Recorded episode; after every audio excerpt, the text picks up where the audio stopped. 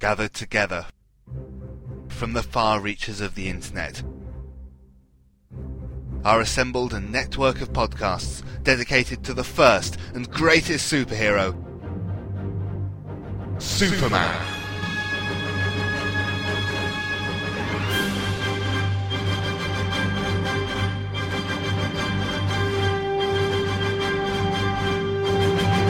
Superman Podcast Network is dedicated to covering all aspects of the Superman legend, featuring The Thrilling Adventures of Superman. Golden Age Superman. the Superman Fan Podcast. Superman in the Bronze Age. From Crisis to Crisis, a Superman podcast. The New 52 Adventures of Superman. Superman Forever Radio. I've got a few things to say about Superman. The Cares World Podcast. The Superman Vidcast. The world's best podcast. and Radio KAL from SupermanHomepage.com. join hosts Michael Bradley. John Wilson. Billy Hogan. Charlie Niemeyer. J. David Weeder. Jeffrey Taylor. Michael Bailey.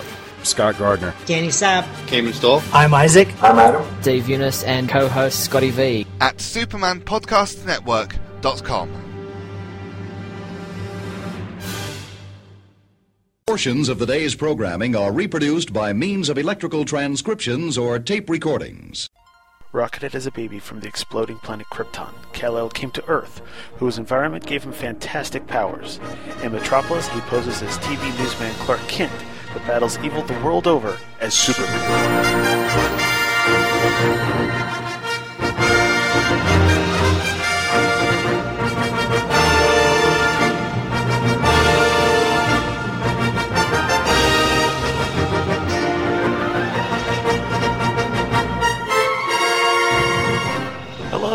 And welcome to episode 62 of Superman in the Bronze Age.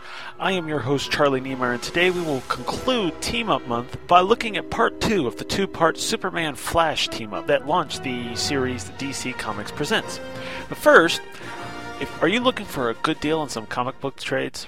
Then head over to InStockTrades.com. A mainstay of the collected edition market, InStock Trades has over 13,000 individual trade paperback, graphic novel, and hardcover titles in stock and ready to ship, all at great discounted prices. Most orders ship within 48 hours, and orders over $50 ship for free. Find them on the web at www.instocktrades.com and be sure to follow InStock Trades on Twitter, and you'll receive notices on the deals of the week. Now that the holidays are around the corner, this is a great site to do some holiday shopping, and shipping is free for orders over 50 bucks. All right, next up, we received a comment for the last episode. We actually got feedback. Yes. Uh, this was left by Russell Bragg over on the website, uh, a comment from la- on last episode. Uh, he wrote, Hi! Great show as always. I've had DC Comics Presents number one for a long time, and it wasn't until years later that I got issue two. So it took me a long time to know how the story ends. Can't wait to hear your take on it. Which you get to hear today. Yay! Still enjoying J. David's Superboy segments. It's cool that most of the stories he talks about I have the comics to. And that goes for your segments too. As for Welcome Back Kotter, I do remember that it was very popular when it first came on. I really didn't get into it until the show came on to Nick at Nite years later. I just didn't understand it when I was younger. I personally don't know whether it was the show itself or all those catchphrases. You heard them everywhere. Up your nose with a rubber hose. I'm so confused. Usually over dramatized, which I probably just did it way wrong because I never really watched the show. Or the famous Horshack laugh. Mr. Carter. Uh, but DC having a comic book about it doesn't surprise me. Uh, I guess that's all for now. Keep up the great work, Russell. Well, thanks, Russell. And if anyone else would like to leave us some feedback, please feel free to post on the Facebook page, leave a comment on the show posting, such as Russell did, or email in at superbronze1970 at gmail.com. Next up, promos. Superman of the Bronze Age will be back after these messages.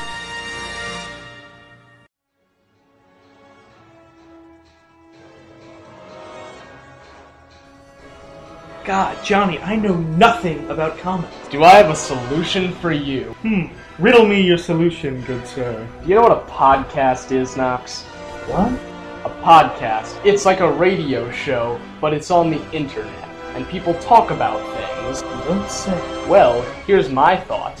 What if we did a podcast about geek stuff? Genius! Right? So, here's my thought. I bring some sort of geek thing to the table, we both read or watch it, then we cover it from my perspective of being a geek my whole life, and your perspective of, well, not. I like it. I like it a lot. Alright. But what shall we call this podcast of ours? I think I've got it. How to make a geek in 60 minutes! How to make a geek in 60 minutes. With Knox Van Horn and Johnny Fravor.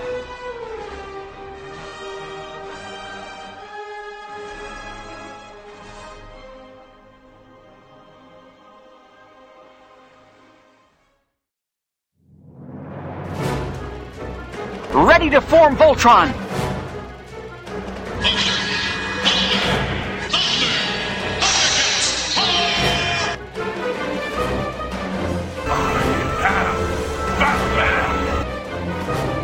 This is a job for Superman. Power Rangers! Right away, Michael. Autobots, transform! By the power of Grayskull! For the honor of Grayskull! Hello. I'm the Doctor.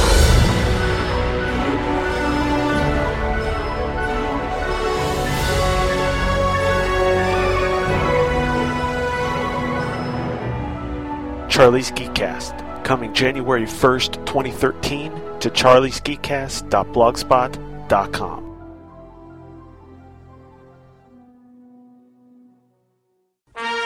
We now return to Superman and the Bronze Age. Alright, and today's comic is DC Comics Presents number 2 with a cover date of October 1978 and a release date of June 12, 1978. And the cover price of just or of 50 cents, which is a whopping 15 cent increase since the last time. But this issue is supposed to be bigger and better, so which you can tell because the story in this issue is 25 pages. Uh, we do get another. Ho- yeah, we do get another awesome Jose Luis Garcia Lopez cover featuring all of our he- featuring both of our heroes and I Ilar, uh, looking pretty awesome as they try to get through the cosmic curtain. I mean, who wouldn't want to read this? It looks really cool. Uh, the story, uh, the title of the story is Race to the End of Time. Writer Martin Pasko, penciler Jose Luis Garcia Lopez, inker Dan Adkins, letterer Clem Robins, colorist Jerry Serpe, and editor is Julie Schwartz. Our story picks up shortly after the end of the previous issue. Superman arrives at the same point in the 25th century in which the Flash has been knocked out by Professor Zoom, the Reverse Flash. He then watches as Zoom runs circles around the unconscious Flash in two opposite directions at super speed. This somehow causes Flash's body to start vibrating in two different directions, literally pulling him apart. Not wanting to make his presence known, Superman revives Flash with a blast of super cold, super breath. Now conscious, Flash vibrates at super speed to dive underground and pop back up behind Zoom, clocking him in the back of the head. As he runs off, Superman realizes that Zoom is just faking unconsciousness when he gets up and chases after Flash. So, while they are in chase mode, he karate chops the concrete and uses it to create a prison. Meanwhile, Flash realizes that Zoom is behind him because he can hear the booming noise, which I guess is sonic booms, maybe? I'm not sure. Uh, so he uses the old foot in the doorway trick to trip him up. This not only trips him up, but at such high speeds, it also pretty much knocks him out. So Flash takes him back to look for a prison and finds the one that Superman had just built. Not one to look a gift horse in the mouth, Flash throws him in there and starts running into the future again. Following closely behind, Superman flies off to the future and eventually catches up to the Flash in the time stream. After explaining that he's here to stop Flash's mission, we get three pages to recap the story from issue 1. At this point, we learn that the communicators that the heroes were given by the Zelkot and the Volkir transmit video and audio, but when they are in the time stream, they only get audio, which probably should not also should not be possible for many reasons, including the fact that it's the time stream. And that the audio transmission works both ways, so they can hear what the aliens are saying. Apparently, Superman considers this a good thing. But everyone shuts up pretty quick, and they spot Ilar, so Superman starts flying counterclockwise at super speed, which is supposed to allow him to move through the time stream faster somehow, in hopes of overtaking Flash. Unfortunately, the point soon becomes moot when the, an explosion rocks Ilar's time scooter and knocks Flash out of the time stream and into the 27th century, which also should be very unsafe. Meanwhile, Superman spots more of these time mines and wraps them up in his indestructible cape, causing them to explode inside. Then, moving silently so that the aliens cannot know what is what is happening, he knocks out Ilar, then flies clockwise to go back to the point of the 27th century where the explosion occurred, so he can make repairs, uh, such as to the dimensional warp hole that was ripped open in a random plastic-like wall in the middle of a city. So, using a long cable and a giant needle created from a nearby archway that he straightened out and kind of molded, Superman sews the hole closed. That's right. He sews it closed. While Superman's busy doing this, Flash returns to the time stream and catches up to Ilar just in time for them to find themselves trapped inside some cylinder far in the future. Meanwhile, if that term works when you're in a different time, Superman returns to the time stream only to find himself suddenly kicked out of it. While he's pondering why, we go back to Flash in the cylinder, as he's left to wonder how it could have been built in the exact spot he was running in, and so quickly since he was moving, you know, through time and this just suddenly stopped him. Um, but examining Ilar's tunic, he sees a note tr- that says, Trust me, signed Superman, which leaves him sort of relieved. So then he vibrates the walls of the cylinder, causing it to shatter. While Ilar suddenly disappears into the time stream, Flash is surrounded by some future turtle like people armed with spears. Uh, meanwhile, Superman realizes he's in the 30th century when he finds the headquarters of the Legion of Superheroes. He enters, looking for help, only to meet himself as Superboy, which should be an impossibility because a person should not be able to exist in another in a time period where he's already there. That is a pre-crisis DC Comics timeline or time travel rule, I guess you could say. Superboy cannot be in the same place as Superman and vice versa. Uh, so then we cut back to Flash, who runs away from the Turtlemen but still gets hit by a spear. Cutting back to the 30th century, Superman has realized that the signals from his and Flash's communicators uh, must be what's causing a disturbance in the time stream, which is what's al- not only trapped him in the 30th century, but is allowing him to exist in the same place as his younger self. How can they counteract this? Simple. Superman and Superboy fly at each other at super speed where the impact of an irresistible force, meaning an immovable object, will somehow fix everything and hurl them back to their own times. Sounds plausible, right? So they crash into each other at full speed, and Superboy finds himself shunted back to Smallville in the early 60s, and Superman finds himself in Metropolis in 1978. So then he takes off and returns to the time stream to catch up to Flash and Ilar. In the 20th century, the Zelkot and Volkir find that the communicators are no longer working at all. While they're confused, we catch up to the heroes to find out that while the Superboy, Superman Superboy collision destroyed Superman's communicator, Flash's was busted when the spear hit his communicator, which also prevented it from actually harming him. So now that they can't be eavesdropped on, Superman explains to Flash that he's not trying to stop Flash and Ilar just because of trying to save Krypton and make sure that he still lives. But you see, without their war, the seeds of life would not have been left on Earth. Therefore, Flash would be saving the planet, but none of the life on it. So at this point, all three travelers reach the cosmic curtain. Ilar makes his way through, but the hole he's created starts to close. Now, apparently, once once this has happened, it's going to be impossible to go through this again, so they need to get through before the hole closes. But there's only enough time for one of them, even uh, there's only enough time for one of them to safely pass through, even with their great speed. So Flash vibrates his body as he heads through, allowing Superman to fly through his body, which means that they both can pass through at the exact same time it's easier to see than it is to explain. I apologize. So soon, they catch up to Ilar, where Flash knocks him out while Superman uses his heat vision to reduce the, di- the time scooter to slag. Then the heroes head forward through time until they reach June 20th, 1978, which is apparently when things get started. Which means this story takes place in the future, as the first issue was back in April, and this issue came out eight days before that date. So, yeah.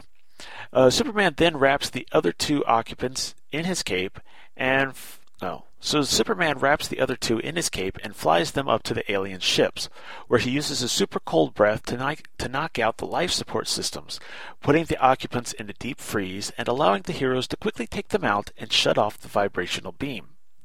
Superman then gives the ship a super strong toss that should have the aliens on the other side of the galaxy by the time they come to. Then, back on Earth, Superman and Flash make plans to head back to Central City for some coffee and relaxation. Superman of the Bronze Age will be back after these messages.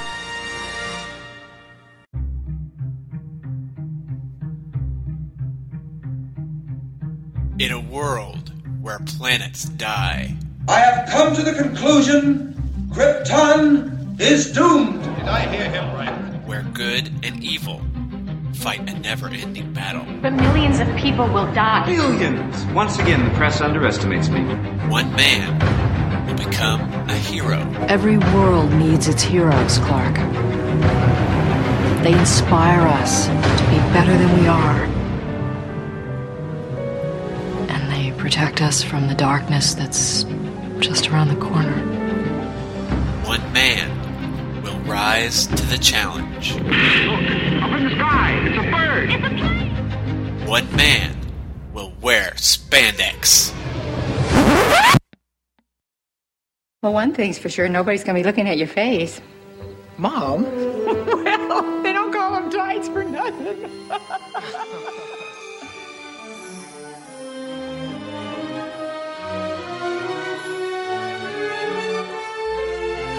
Presenting The Thrilling Adventures of Superman, a podcast looking at the Man of Steel's history via his earliest adventures in comics, radio, and film. Featuring reviews, commentary, creator spotlights, and more. Join the adventure at greatkrypton.com.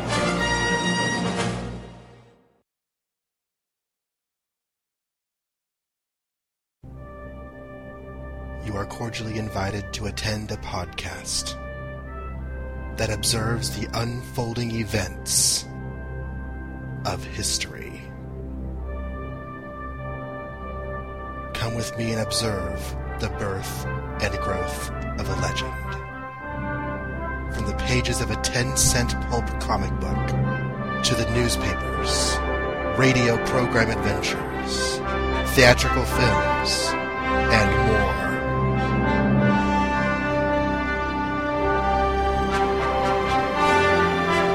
Witness the dawn of the superhero.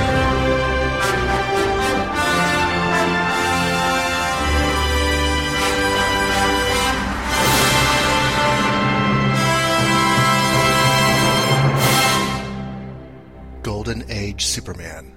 Available on iTunes and at goldenagesuperman.libsyn.com.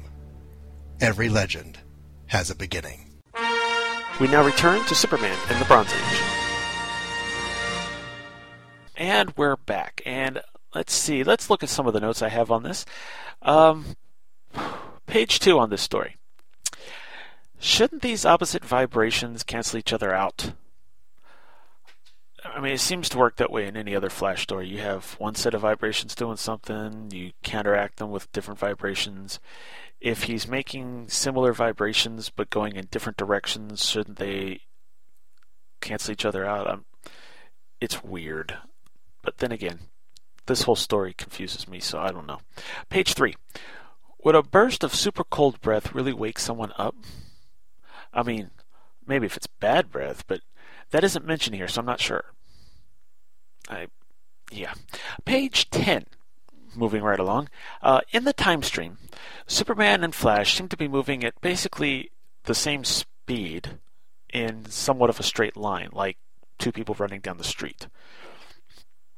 So I don't see how Superman flying in a circle is supposed to make him go faster.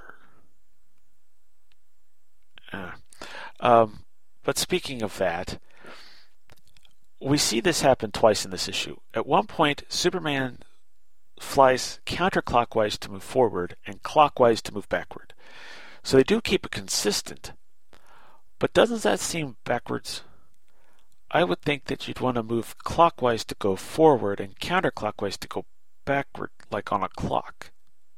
Hence the clockwise. So that that's a little weird. Uh, page 19. Okay, Superman pops up in the future and flies headfirst into Superboy. And this whole story was shown from Superboy's point of view in Super Team Family Number 5 from July 1976. I haven't read it, and I don't have it. So I don't know how that goes. But uh, Superman refers to that story here, and he remembers it as being a dream. So I thought that was kind of cool for continuity. Um, but then they kind of screw it up because Superman ends up in Metropolis in 1978 and Superboy ends up in Smallville in 1960 something. Because roughly by this point there's supposed to be about a 15 year difference between Superboy stuff and Superman stuff. Basically. So my question is now this is the newer Le- okay that's not my question now this is the newer legion's uh, headquarters. Now i know that originally they were in smallville when they were in the rocket one. I don't know much legion stuff getting into this time period so i don't know where the newer bigger headquarters is. But saying that that's smallville Superman, when he was shunted forward in time, sh- or back in time, should have ended up in Smallville in 1978. Or if the headquarters was in Metropolis, Superboy should have been in Metropolis in the 60s. Or, regardless of where the building, the Legion headquarters is, that's where Superman and Superboy should be in their respective times. They shouldn't be in different places. And Ironically, and I love how they do this, Superboy is in Smallville right outside of town, right by the Welcome to Smallville sign. And Superman pops up in Metropolis right near the WGBS building. So it's pretty cool that they were both able to coincidentally uh, pop out of the time stream near landmarks to help indicate what city they're in. I love it. No, that's probably just Bronze Age stuff for you. Um, overall, though, Again, like last time, this was a fun story if you don't think about it too much because that's going to hurt your head. And if you aren't analyzing it for podcast. Um, but since analyzing is what I do for this show, I do feel that the pacing seems pretty uneven. We get several pages of what happens in the 25th century to get them back into the time stream we get three whole pages of them doing the recap for last issue. We get several pages of what seems to be kind of pointless stuff involving Superman sewing up a dimensional warp hole, which seems weird, and you know Flash dealing with turtle monsters. And then the ending has to be scrunched down into about three pages. Um, yeah. Um, why? Okay, here's a question. Okay, so Superman is able to somehow catch up to Flash and Ilar, even though they're way far in the future at this point, and Superman's back at his starting point in 78. I would think at this point um, that it would be easier for him to just fly backwards in time and try to cut off Ilar and Flash back near the beginning of time than it would be to go forward and have to catch up to them. But somehow he does this, even though he's supposed to be a little bit slower than Flash. And you know what? I think I'm going to hold off on doing time travel stories for a while. Cause yeah, um, let's see though. Uh, where was I? Uh, oh, okay. Other than that, um, I'm I'm really not a fan of how Superman deals with the dimensional worm uh, warp hole. Um, sewing it shut just doesn't seem all that safe. It just seems a little too. I mean, granted, not anyone could have just sewn it shut with big cable and a giant needle, but it just seems too simple.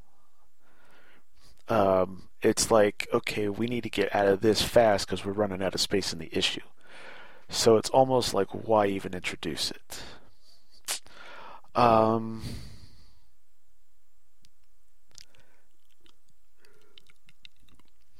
and uh, unfortunately, though, there is some great art in this issue once again, thanks to Mr. Lopez and Mr. Adkins. Now, the inking again made things a little wonky in a few places, especially in faces, and kind of I like to think that of um, Jose Luis Garcia Lopez's art is kind of is, is, sharp. I'm not saying he uses all angles, but you know it's it, it's sharp. It's got a sharp line to it, and Adkins's ink kind of softens that line. If you can imagine what I'm trying to get at. And that's kind of what's happening in here. I mean, it does when when he lets the pencils come through and doesn't do too much to it it looks fine and great. Even when he does it with some of the muscles and stuff, it's fine. I don't mind that. It still looks good. But sometimes the faces get a little too much detail or a little too soft, and Superman looks like he's 50 and it just looks weird. Um, there is one great, there's one big splash page near the end that has uh, Superman and Flash flying through not flying through, but running into the future. And they're running through the time stream. We get little flashes of the different eras as they get into the present. And that page looks really cool. What is cool is that while I didn't like the way he takes care of the dimensional rift, it's cool that once he's finished with the task, Superman is shown smiling as he flies off, which is really cool because usually, and this goes even into the post crisis, Superman isn't able to take a minute to reflect and be happy or glad that he was able to save the day or something because he's usually got a grim look on his face as he's heading off to the next part of the mission. It's usually something like that. Even in this case, is basically what he's doing. But usually, you know, he's taking care of that. Now he's got to go take care of Brainiac or Zod or something. And this time he has to take yes, he has to go into the future and take care of Ilar, but he actually has a second to look at it and smile and be glad that he was able to save the day. Even though I think it's very temporary. Whatever. Now, if this story has sparked any interest in other Superman Flash races, you need to head over to J. David Weeder's Superman Forever Radio, where in episode 45, David covers pretty, well, not all of them, but almost every race between Superman and Flash. Not just, oh, first of all, he covers the origin of Barry Allen, then he covers the two, uh, two of the races between Flash and Superman. Then he does the origin for Wally West and covers a couple of the races that Superman has with Wally as Flash. So you get about four different races. He doesn't cover any of the ones from this show, other than he makes a mention of the one I covered way back in World's Finest 198 and 199, which I also mentioned last episode. But he doesn't mention this one because you know it's a weekly show and the he's already covering about six different issues in that one episode. So yeah, I don't blame him for not covering all of them. Uh, let's see, and also speaking of Wally West. I also recommend that you check out Dave Walker's Flash Legacies podcast, as he is going through Wally's entire career as the Flash. Now, he's currently still in the early part of Wally's Flash career. Um, I think, I don't know if he's hit Millennium yet.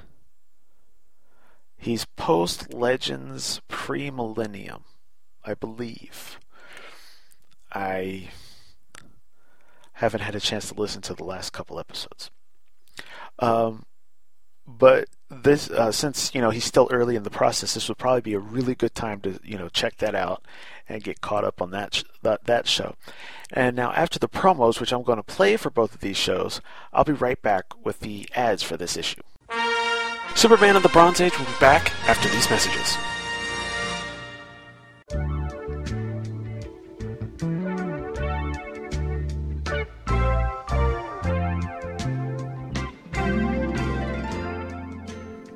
Well, hello there. I'm J. David Weter. You may know me from the internet. Come in, enjoy my palatial Arctic estate. Ah, I see you noticed the smell of mahogany and my hardback archive and showcase editions. Yeah, I do alright for myself. Listen, why don't you get cozy here with me on my Titano skin rug while Metallo mixes us up a drinky drink? Metallo, soda cola martini, shaken. Look, I want you to come with me to a place. A place where it's only you and me and the Man of Steel, maybe Jimmy Olsen and Lois Lane? Wait, wait, where are you going? No, this isn't me coming on to you. This is a podcast promo. What I'm trying to propose is joining me weekly like Clark Kent did when he threw the green crystal into the water and saw Marlon Brando's giant head appear. Only in podcast form, and my head just won't even be visible because it is an audio medium. Once a week, delve into the world of Superman with me on Superman Forever Radio. Look at comics, toy lines, TV series, characters, creators, anything and everything connected to the Man of Steel. Every Sunday at SupermanForever.com, iTunes, and other podcatchers. Superman Forever Radio, fighting for truth and justice forever. That's SupermanForever.com. See, I didn't mean what you thought I meant. It's all good. And yes, this is a new glowing white Kryptonian robe. Thank you so much for noticing. And yes, that is Lori Lemaris lounging by the pool. Don't tell her, but we're having smoked salmon for dinner and she takes it very personally. And you know who can't take a joke? Terra Man. You get one Glue Factory reference and he's up in arms. Superman Forever Radio. Keeping J. David Weter off the streets so you don't have to.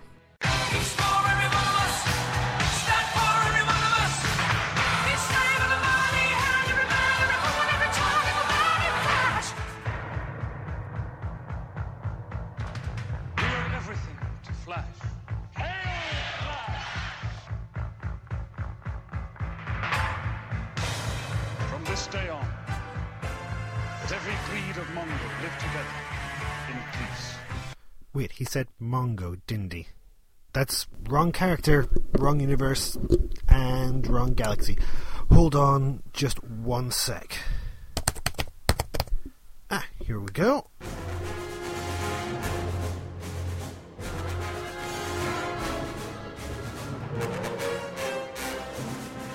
Flash Legacies, a podcast connecting the adventures of Wally West, the third hero to be known as The Flash. Join me, Dave Walker, in my bi weekly journey as I look at Wally's career from when he first donned the mantle of The Flash all the way up to the return of Barry Allen. Find me at flashlegacies.libsyn.com.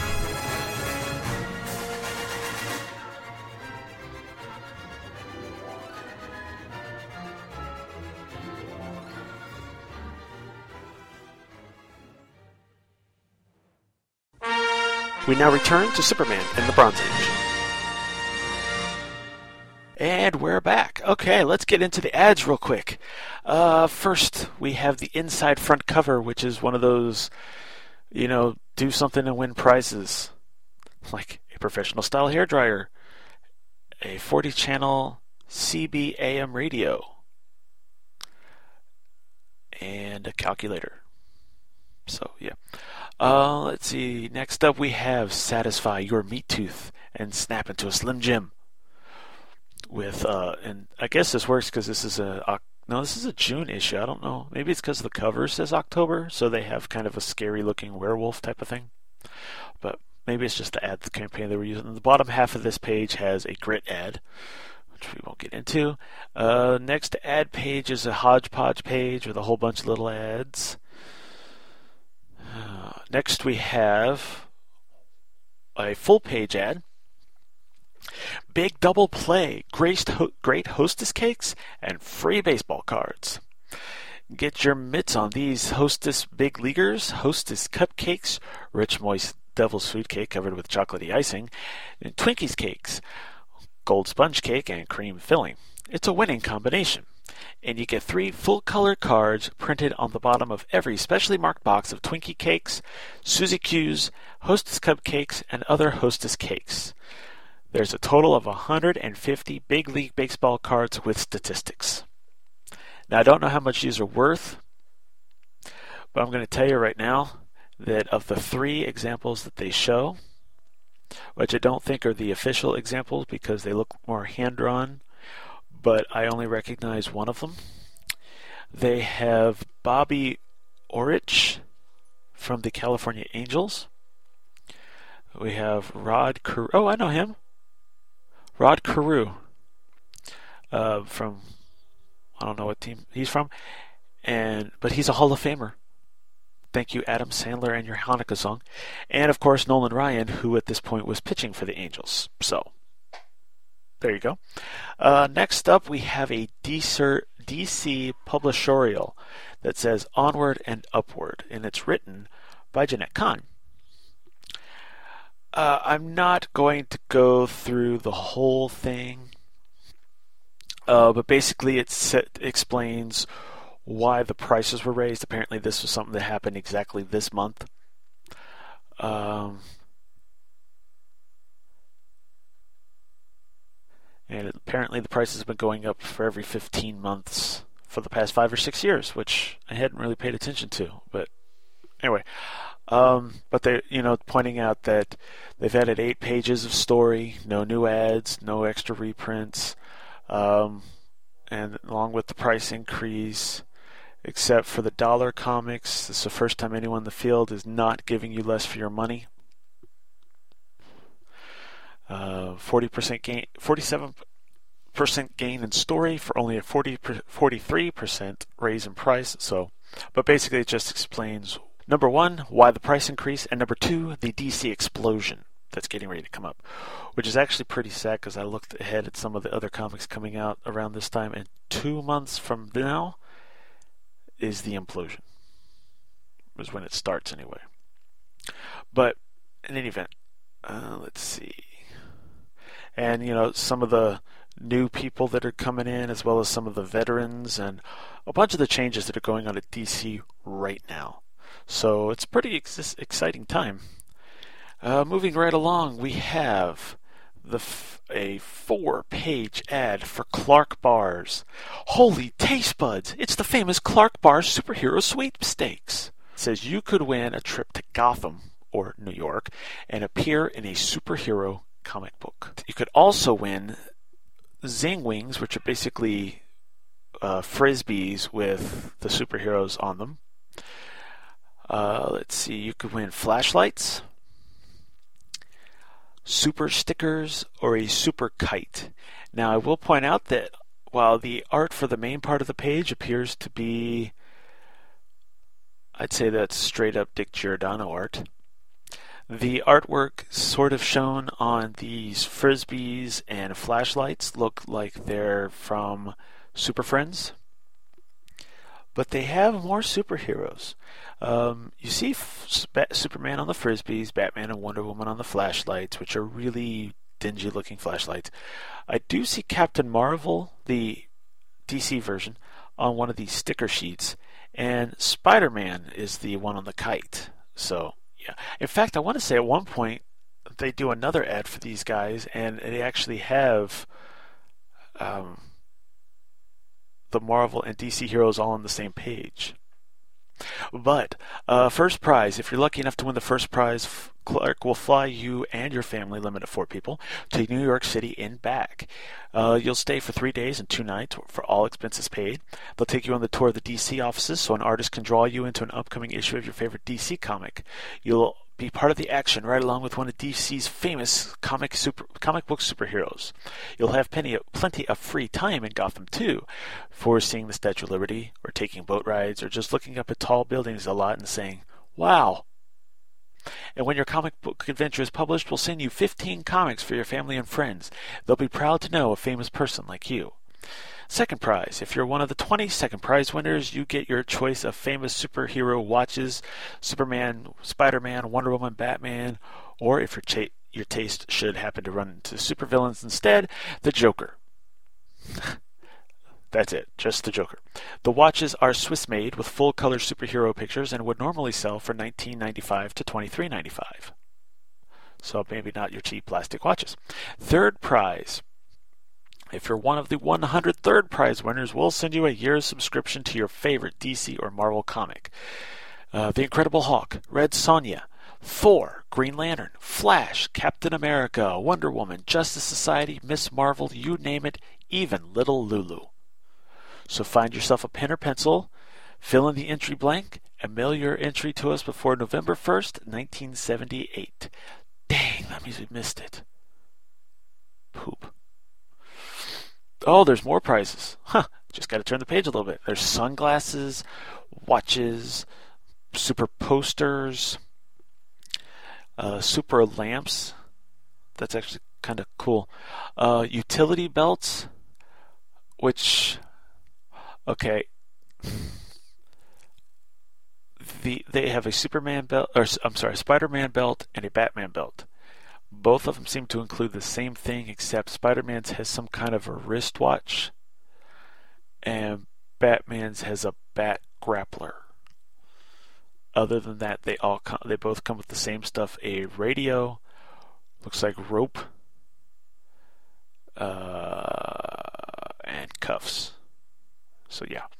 Uh, there's superhero stamp set, radio controlled vehicles, which of course would be the Batmobile or the Spider Mobile, and super parachutists, which I'm guessing is you get the superhero, probably badly painted, on a piece of plastic that looks like a person, tied to the end of a parachute. You throw it up and it comes back down.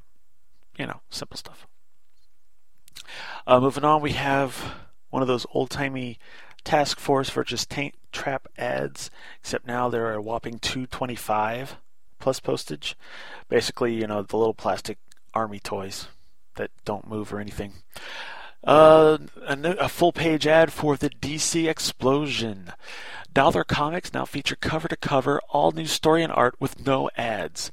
Superman Family number 191 starring Superman, Supergirl, Lois Lane, Nightwing and Flamebird, Krypto, Jimmy Olsen and Superboy, and guest starring the Doom Patrol and the Newsboy Legion. On sale June 20th. The day they return to Rosemont. Whoa! And Adventure Comics number 459, starring The Flash, Wonder Woman, Deadman, Green Lantern, The New Gods, and The Elongated Man, on sale June 13th, exactly eight years before my baby brother would be born. And it's pretty cool. Looks like the Superman family uh, comic is drawn. I have to look at it when I, a little bit when I do the elsewhere segment, but it looks like the Superman family one is drawn by our favorite, Jose Luis Garcia Lopez, and the Adventure Comics one is drawn by. It's either Neal Adams or Jim Aparo. I'll have to get back to you on that. Uh, from the pages of GI Combat, OSS Spies at War, 25 pages of combat espionage and showcase comics number 104. Because right around this time they decided to bring back Showcase which hadn't been going on for a while. And of course, Showcase, everyone knows, is the comic that they first had in the during the Silver Age. The first introduced everyone to Flash, Green Lantern, Lois Lane in a solo series, The Atom, just about all your big uh, Silver Age comics. Uh, they all started in Showcase and then moved on to their own series. So it's pretty cool that they're bringing Showcase back. And the DC Classics, the best in comics entertainment. Uh, there's two series for this uh, Battle Classics featuring Sergeant Rock, the Haunted Tank, and, and Johnny Cloud together. Uh, and of course, Dynam- Dynamic Classics number one featuring Batman and Manhunter. And these two books are basically reprint titles, uh, just reprinting some of their best stuff, is the plan. Um, Unfortunately, neither of those issues last past the first one. Yeah, it's it's unfortunate. Um, all of these are available in June. So June was a big month if you were a DC Comics fan. Uh, let's see, moving right along. The next up, we have the top half of the page is hodgepodge ads, and the bottom half is uh, looks like a uh, subscription uh, important notice applications are now being taken for the following chapters of the DC Superstar Society Batman, Black Lan- yeah, Batman, Black Lightning, DC's War Heroes, The Flash, Green Arrow, Black Canary, Green Lantern, F- Justice League, Justice Society, Legion of Superheroes, Shazam, Superman, Wonder Woman. Send a long, s- stamped, self-addressed envelope with your name, address, and the chapter you prefer to DC Superstar Society.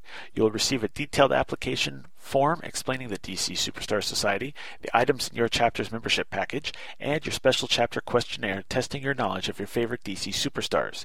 Each one's different, so select your favorite. Please allow up to eight weeks for response. So this isn't a subscription, this is like fan clubs. That's cool. Oh, I wish they still did that. That'd be neat. Uh, next up is a full page ad for the DC Explosion at last. 44 pages for just 50 cents, 25 pages of all news story.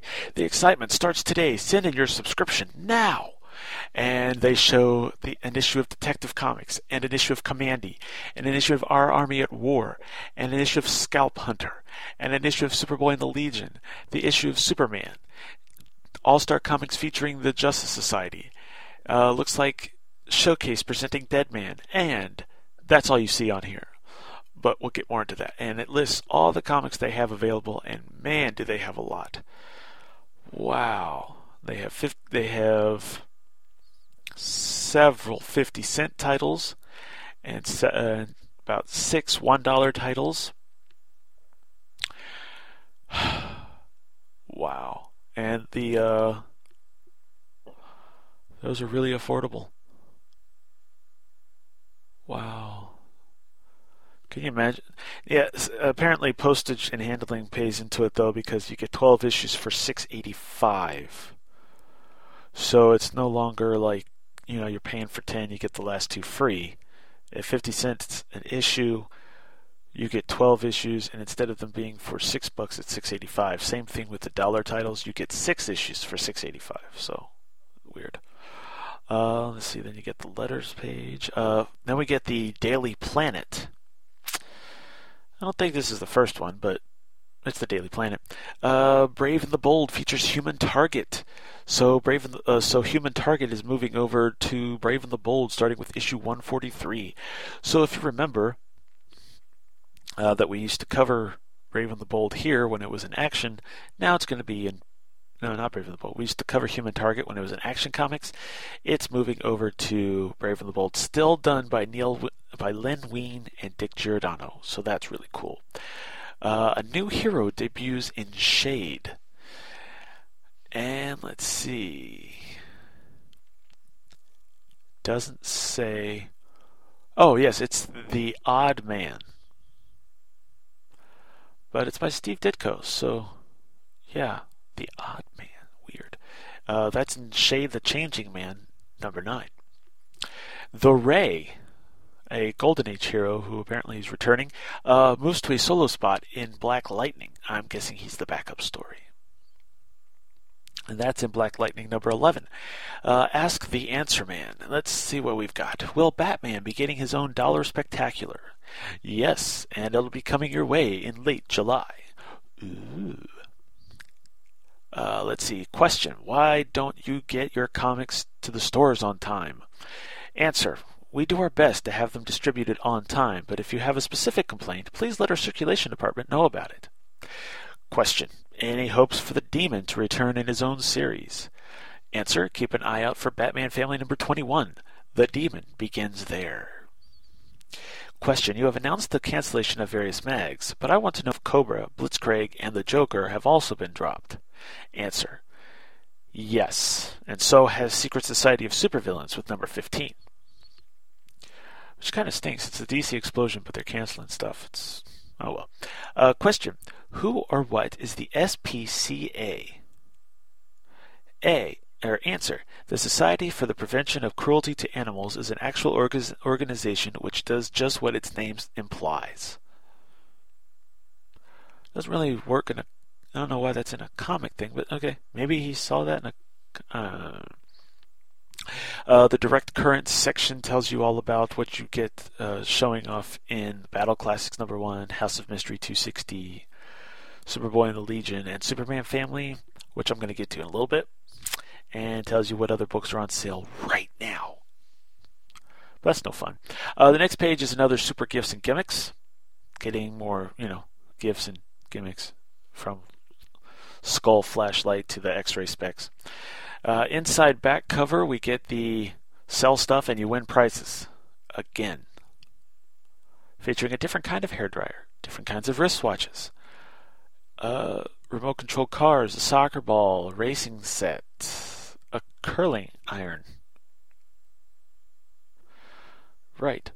And the inside and the back cover, not the inside back cover, the back cover is get your own supersized two foot by three foot BMX poster of the Raleigh Rampar. Bring it on home. See, it's the Raleigh Industries of America. For a dollar, you get this poster. Not bad. All right, so moving right along to Elsewhere in the DC Multiverse. The other comics that came out this month for June 1978, uh, in alphabetical order, we have Action Comics number 487, uh, where the Daily Planet globe starts flying around like a guided missile. And it's planning to destroy the WGBS building. So that's pretty cool. Plus, the Atom shows up in Action Plus. Adventure Comics number 459, which I, excuse me, which I mentioned earlier. It does indeed have a cover by Jim Aparo. And if you've ever wanted to see how he would draw Darkseid, this is your chance because Darkseid appears on the cover and he does not look very good. Granted, this is, you know, Darkseid has looks different these days. I'm going by what I know for Darkseid, and this is, you know, uh, Darkseid from the 70s, so maybe that has something to do with it. But yes, uh, Flash, Deadman, Green Lantern, New Gods, Elongated Man, and Wonder Woman are all appearing in this comic in six all new superstar features.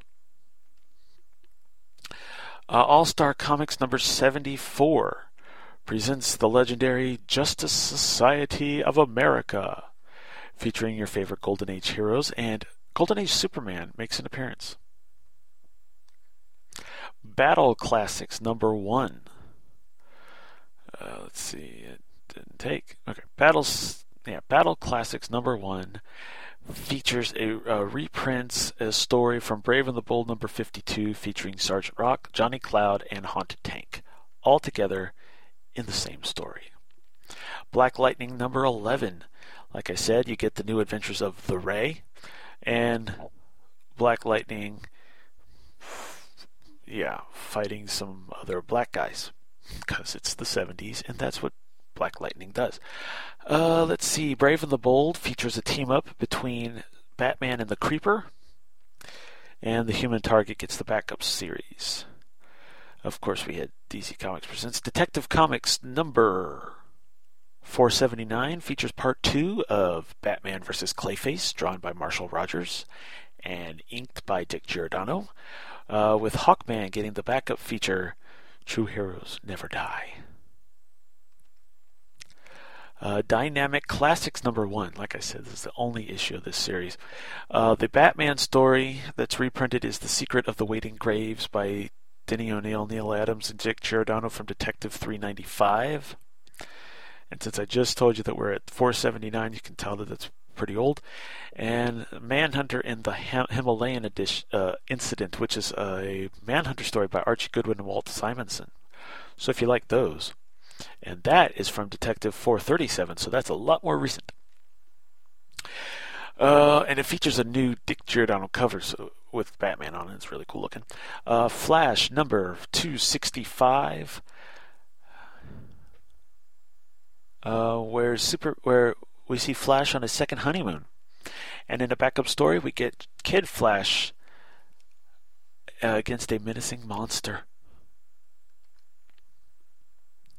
Uh, Green Lantern Green Arrow number 108 uh, where we see Green Arrow and Green Lantern fighting what appears to be some kind of giant alien bat creature. Replicon. Oh, okay. The re- they fight Replicon, and in a backup series, the Golden Age Green Lantern returns uh, as the champion of the Green Flame. So you get a backup Golden Age GL. That's pretty cool. See, right around this time, the Golden Age characters started making their comeback too. I don't know how much of it is tied to the explosion, but you know, All Star Comics returned with Justice Society, uh, so they were getting a push there. Uh, the Rage coming up in Black Lightning. We're getting Green Lantern in the Green Lantern book. Uh, so, yeah, the Golden Age is really starting to make a comeback. Plus, you know, they've been showing up a lot in the yearly in Justice League. So, uh, Justice League of America number 158. Um, Justice League versus the Injustice Gang, and Ultra, and Ultra, who has made the Justice League powerless. So that's not good. But it's a full-length, fantastic novel. Uh, Kamandi, the Last Boy on Earth, number 59, features uh, OMAC. Yeah, features OMAC as well. So you get Kamandi and OMAC together. Not together. It's just they're together on the cover, it looks like. But yeah, drawn by Jim Starlin. So, uh, fighting forces we're not worrying about. Sergeant Rock, the OSS Spies of War. Let's see, showcase number 104. I'm only looking at this because I am curious to see how much longer it goes. But my internet is being a pain. Let's see.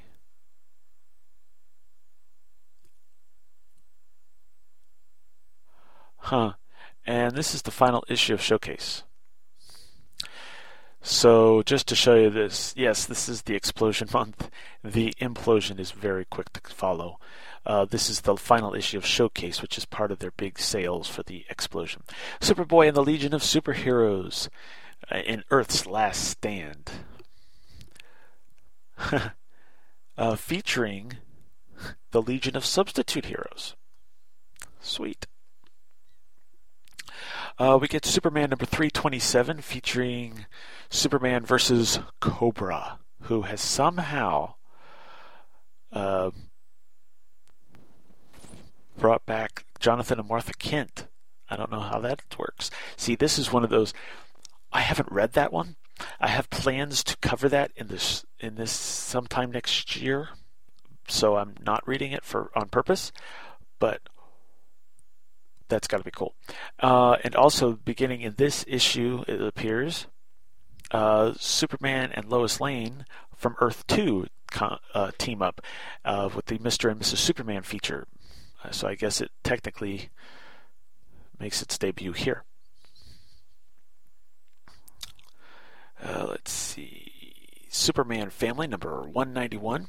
And I was wrong. The cover of this is not drawn by Jose Luis Garcia Lopez. It's drawn by Rick Buckler, who actually drew the covers to all the Superman issues this month. Um, Superboy is battling a deadly machine from Krypton. And uh, the question is, how can he win when he's under a weakening red sun? Uh, so, yeah, that should be interesting. Uh, obviously, you know he wins because, you know, Superboy can't die, otherwise, you don't get Superman, but that's some of the fun stuff you get. And finally, our final superhero comic of the month is Wonder Woman number 247 The Startling Secret of Inversion, the Inside Out Man. Um, he actually looks like a more muscle bound version of the aliens from Mars Attacks. So, yeah. And uh, a new backup feature starting in this issue is Tales of the Amazon, uh, which just lets them showcase some of the other Amazons outside of Wonder Woman. And that's it for Elsewheres. Next up, our favorite Bronze Age boy brings us the adventures of Superman as a teenager. So sit back, relax, and enjoy the dulcet tones of one J. David Weter. The Adventures of Superboy. Exciting stories of Superman when he was a boy, who, even as an infant, demonstrated powers and abilities far beyond the capabilities of Earthlings. Superboy, who, as Clark Kent, mild-mannered foster son of Martha and Jonathan Kent, preserves the secret of his true identity and devotes his superpowers to the prevention of crime, the preservation of peace, and the pursuit of truth. Hi, folks. J. David Weter here with Superboy in the Bronze Age, where I cover a randomly selected Superboy tale from the 1970s and early 1980s. This time, in the spirit of Team Up Month, I am bringing you the new Adventures of Superboy number 13. This was the January 1981 issue, hitting stands on October 23rd, 1980. This book length tale, written by Cary Bates and penciled by Kurt Schaffenberger, entitled Superboy's Wild Weekend Out West. I'm going to do this a little bit differently since it's a longer tale, and I'm not going to do my standard synopsis in the notes format, but share with you as we go into the issue. Beginning, appropriately, at the opening scene in which Clark and Lana are leaving school, only to have issues with tigers when a car hits a truck carrying the cats to a circus. Of course, Clark hides to become Superboy and rescues Lana. Honestly, this scene has nothing to do with the overall story and yet the image of Superboy fighting tigers is right on the cover. Who knows why? The real story actually begins when the Kents hop on a plane for Coast City thanks to the generosity of Clark's rich Uncle Fred. On the plane, Clark meets a young man named Harold Jordan, not yet Hal, and as the plane begins to crash, Harold tries to calm down the other passengers, showing that he is not afraid, a trait that will serve him greatly in his future endeavors. Clark saves the plane with a method that defies physics. He pushes against his seat in the floor of the plane and uses that to fly the plane with his flight powers. Um, just saying that would break the plane in half. But, you know, pesky physics. And I know we're dealing with pseudo physics with a, a kid who can fly, but come on, give me a little bit here. Um, when the Kents get to Coast City, we meet Uncle Fred, and Superboy heads back to Smallville to bust some crooks and keep his secret identity intact, leading to a funny bit with Uncle Fred trying to ask about Clark being delicate.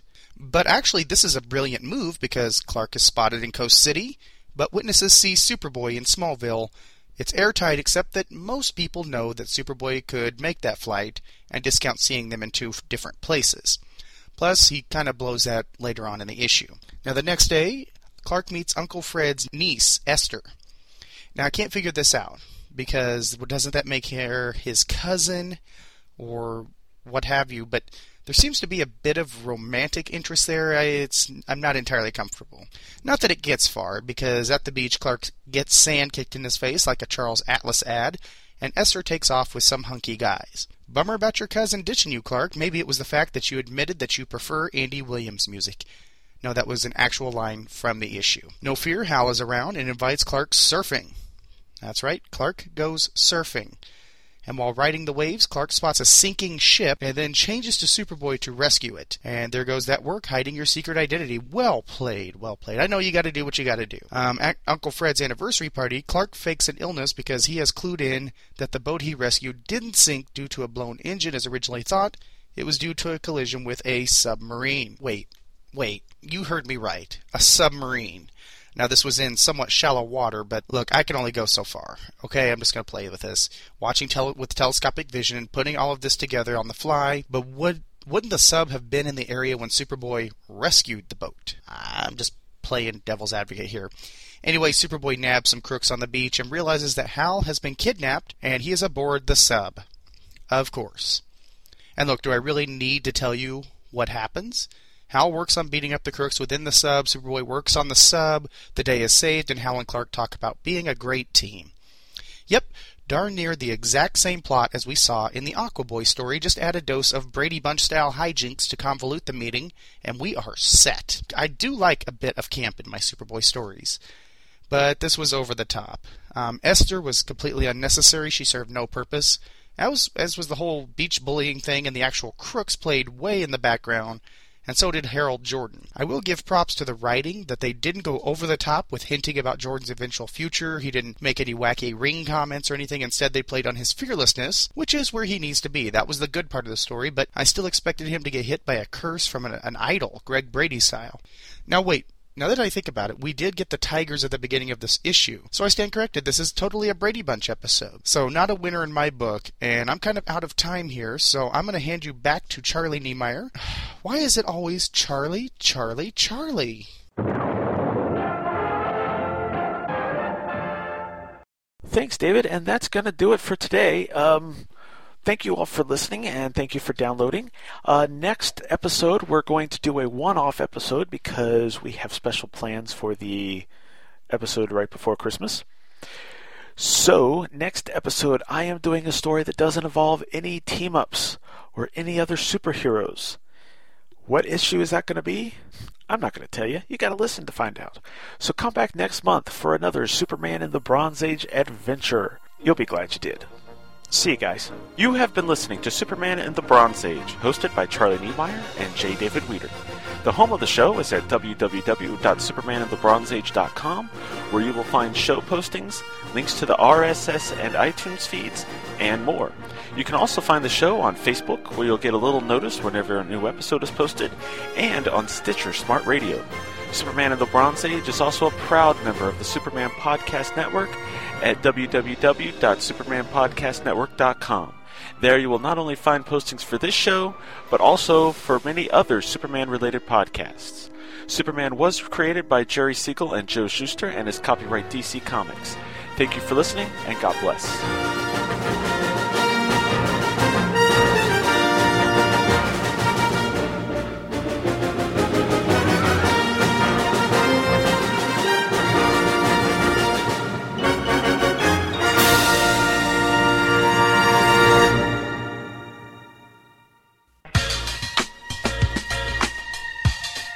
You can hear our show on Stitcher Smart Radio.